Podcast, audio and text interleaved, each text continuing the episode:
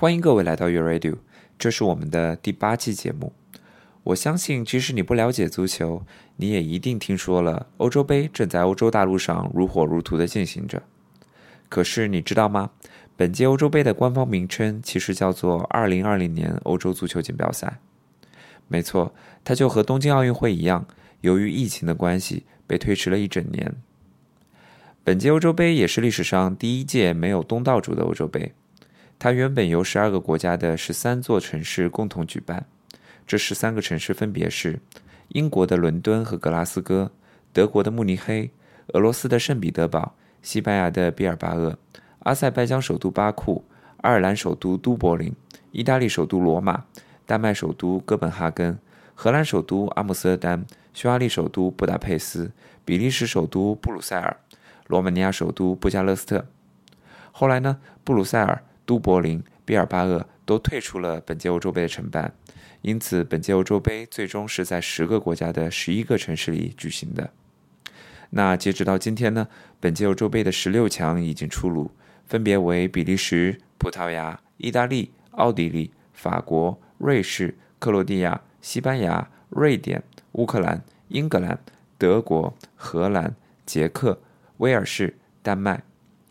这个名单产生的过程中，也就是小组赛的过程中，既没有黑马产生，也没有冷门爆出。本期节目里呢，我不想多讲本届欧洲杯，我想说的是我记忆里的欧洲杯往事。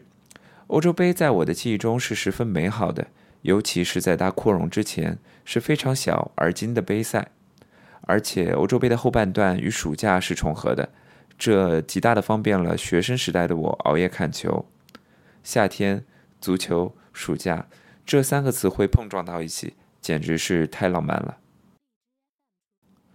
让我们先从两千年的第十一届欧洲杯说起，这届欧洲杯呢是由荷兰和比利时共同承办的。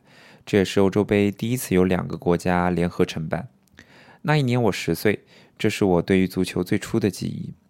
如果用两个词来形容这届比赛的话，那就是星光璀璨和跌宕起伏。它可能是欧洲杯史上最精彩的一届杯赛了。在当时，欧洲杯还未扩容，一共只有十六支参赛球队，他们分别为比利时、荷兰、意大利、挪威、德国、法国、瑞典、西班牙、罗马尼亚。南斯拉夫、捷克、葡萄牙、丹麦、英格兰、斯洛文尼亚和土耳其。让我们来重点说说其中的几支球队。零零届的葡萄牙虽然还是在前 C 罗时代，但葡萄牙的黄金一代在当时正处在巅峰。飞哥、鲁伊科斯塔、若奥平托、保莱塔、戈麦斯，他们都名声在外，急需大赛的好成绩来为自己证明。英格兰呢，则是由红魔九二一代领衔的。贝克汉姆、斯科尔斯、内维尔兄弟都在三狮军团的阵容当中，利物浦三杰欧文、福勒、杰拉德也被招之麾下。意大利更是星光闪耀，后防线是由托尔多、内斯塔、卡纳瓦罗、马尔蒂尼和赞布罗塔组成的，锋线上有因扎吉、皮耶罗、托蒂、蒙特拉、德尔维奇奥。西班牙正处在一个美好的年代，他们拥有劳尔、门迭塔、贝莱隆、瓜迪奥拉、耶罗等一干大腕。法国作为九八年世界杯冠军，实力呢更无需多说。德塞利、图拉姆、利扎拉祖组成的后防线非常坚固。政治巅峰的齐达内领衔中场。球队最大的短板锋线，因为亨利和特莱泽盖的迅速成长，也变得异常强大。东道主荷兰队的阵容更不容小觑。克鲁伊维特、博坎普领衔的进攻线非常华丽，而戴维斯、克库的中场屏障让人等寒。斯塔姆、德波尔、范德萨镇守的防线依然是铜墙铁壁。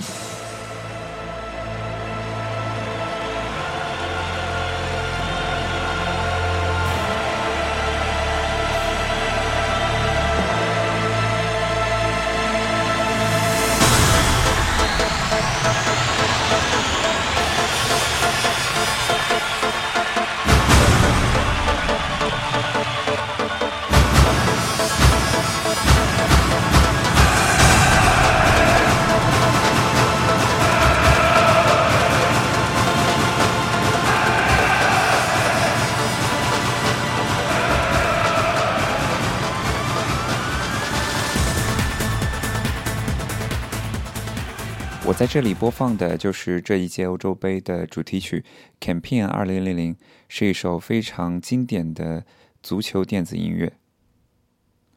这届欧洲杯最终进入四强的是法国、葡萄牙、意大利、荷兰。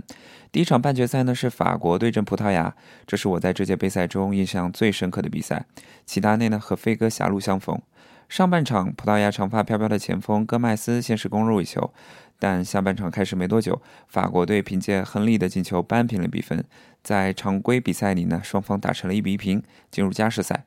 第一百分钟，亨利呢被关键先生特雷泽盖换下。一百一十三分钟，法国队的威尔托德前场得球后横传，特莱泽盖的射门被葡萄牙门将拜亚挡出。随后呢，维尔托德跟进补射，球打在了葡萄牙的后卫沙维尔的手上。裁判纠结了很久以后，判罚了点球。齐达内呢将这个点球射进，法国绝杀了比赛。沙维尔被判点球的这一幕呢，让我印象特别深刻。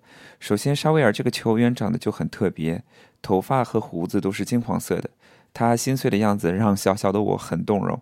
另外，他被判罚点球，在当时的我看来也是很无辜的，因为这个球分明是主动打到他手上的，而不是他伸手去挡的。还有一个原因，当时熬夜的我看球，就是特别希望这两个球队打点球。裁判的这个判罚呢，让我等了一夜的点球大战泡汤了，特别的遗憾。另外一场半决赛是在这届杯赛防守最强的意大利和进攻最华丽的东道主荷兰队之间展开。这是一场史诗级别的大战，成就了意大利门将托尔多。比赛的第三十三分钟，意大利中场赞布洛塔得到了第二张黄牌，被红牌罚下。第三十八分钟，意大利又遭一劫，禁区内犯规被判罚点球。好在荷兰队队长德波尔的点球呢是被托尔多扑了出来。第六十一分钟，荷兰队的戴维斯在禁区内又被意大利的后卫侵犯，荷兰队再获点球。结果，荷兰队这次主罚点球的克鲁伊维特将球打在了立柱上，再次罚失。意大利的运气真是神奇，但他们的好运呢还未结束。荷兰点球两罚不中了以后呢，在意大利强韧的防守之下被拖入了点球大战。结果在点球大战中，荷兰队仅仅踢进了一个点球。这场比赛是意大利门将托尔多的封神一战，单场比赛扑出了荷兰的三个点球。后来呢，他被球迷们亲切地称为“圣托尔多”。而荷兰队也创造了历史，单场比赛六个点球，一共只罚进了一个。最终在这届杯赛决赛相遇的两支球队是法国队和意大利队。二零零零年的七月二日，决赛在费耶诺德的罗特达姆球场进行。意大利继续坚持他们传统的防守反击。下半场的第五十五分钟，托蒂和佩索托在右路打出精妙配合，后者顺势传中，德尔维奇奥在中路包抄到位，轻松把球打进。随后，斑马王子皮耶罗替补登场，但他错失了两次绝佳的机会，为后面的故事埋下了伏笔。法国队久久无法打开局面，主帅勒梅尔不断的调兵遣将，连续换上了维尔托德、特雷泽盖和皮雷三位大将。但是没有收到立即的效果。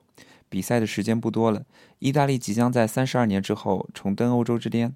然而，这是一届神奇到无法形容的欧洲杯，最跌宕起伏的剧情自然要留到最后。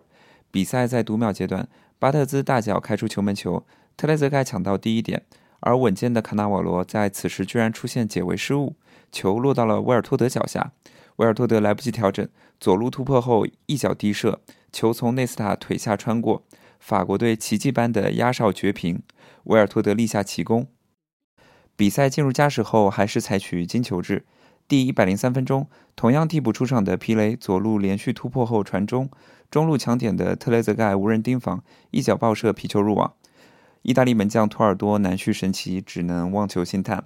法国还是胜利了，绝处逢生，三名神奇的替补联袂导演了翻盘大戏。法国也成为了历史上第一个在赢得世界杯之后又赢得了欧洲杯的国家，而功败垂成的意大利度过了一个遗憾的决赛之夜。除了这三场比赛，两千年的欧洲杯还有很多亮点，比如在死亡小组脱颖而出的罗马尼亚，他淘汰了德国和英格兰。这些比赛是他们球星十号哈吉最后的闪光。